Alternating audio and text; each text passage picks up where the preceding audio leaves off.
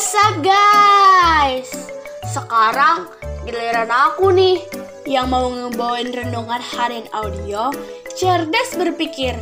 Melalui renungan harian audio cerdas berpikir ini, aku berharap pikiran kita semua semakin diisi oleh kebenaran firman Tuhan. Nah, hari ini aku akan ngebawain judul yang pastinya gak asing lagi bagi kita semua. Judul renungan hari ini adalah Medsos alias media sosial. Medsos pastinya udah gak asing lagi bagi kita semua. Beberapa di antara kita sudah memiliki Facebook, Instagram, dan juga WhatsApp. Bahkan renungan harian audio ini aja dibagi lewat medsos. Katanya nih ya, dulunya sih medsos adalah tempat berbagi kabar kepada kenalan yang tinggalnya berjauhan. Bisa juga jadi tempat mencari teman baru. Sekarang, penggunaan medsos jadi makin berkembang, bisa buat jual beli barang, update berita, dan lain sebagainya. Di samping kegunaan medsos tadi, ternyata ada banyak juga loh yang bisa menjadi dampak buruknya. Hmm, aku mau bahas salah satunya aja ya, yang ada hubungannya dengan pembahasan kita selama beberapa hari ini. Guys, sebagai pengguna medsos, kita sering lihat kan status entah dari artis atau dari teman kita dengan foto-foto mereka yang tampil bagus. Kalau artis, foto-fotonya ganteng dan cantik. Begitu juga dengan teman kita. Belum lagi aktivitas yang mereka posting. Liburan, makan enak, belanja ini itu, dan lain sebagainya deh.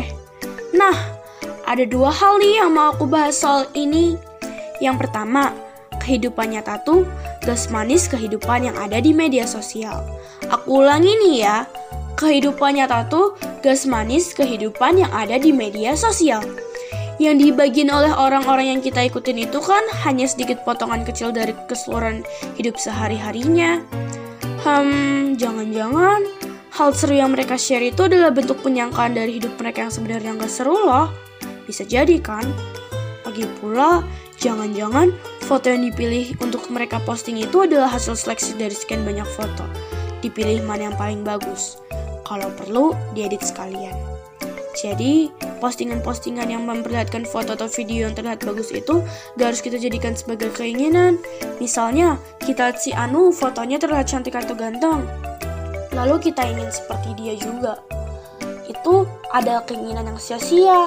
Atau kita lihat postingan si Anu sedang jalan-jalan ke suatu negara, atau sedang melakukan hal seru di suatu negara, lalu kita menginginkannya, itu adalah juga hal yang sia-sia. Hal kedua yang mau aku bahas adalah ternyata media sosial nggak jarang isinya postingan-postingan itu terlihat bagus tadi bisa membuat kita memiliki self acceptance atau penerimaan diri. Kita melihat postingan mereka yang terlihat lebih baik dari kita, lalu kita membanding-bandingannya dengan kehidupan kita, lalu kita nggak mensyukuri yang ada di keadaan kita. Nah, ini nih yang harus kita waspadai guys. Setiap apa pun postingan di media sosial, jangan sampai membuat kita membanding-bandingkan diri kita. Lagi pula, nilai diri kita nggak bisa diukur dari hal-hal semacam itu, karena kita sangat bernilai di mata Tuhan apa pun keadaan kita.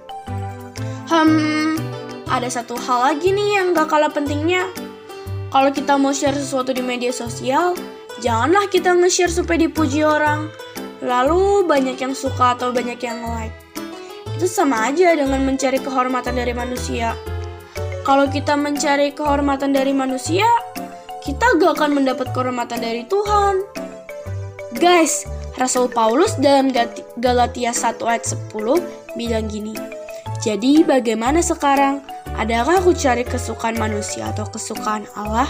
Adakah aku coba berkenan kepada manusia? Sekiranya aku aku masih mau mencoba berkenan kepada manusia, maka aku bukanlah hamba Kristus. Jadi, kita harus punya sikap yang benar ya ketika nge-share sesuatu, yaitu supaya Tuhan Yesus senang dan pastinya kita juga akan senang loh. Oke, segitu dulu aja ya. Dadah. Tetap semangat ya, Tuhan Yesus memberkati.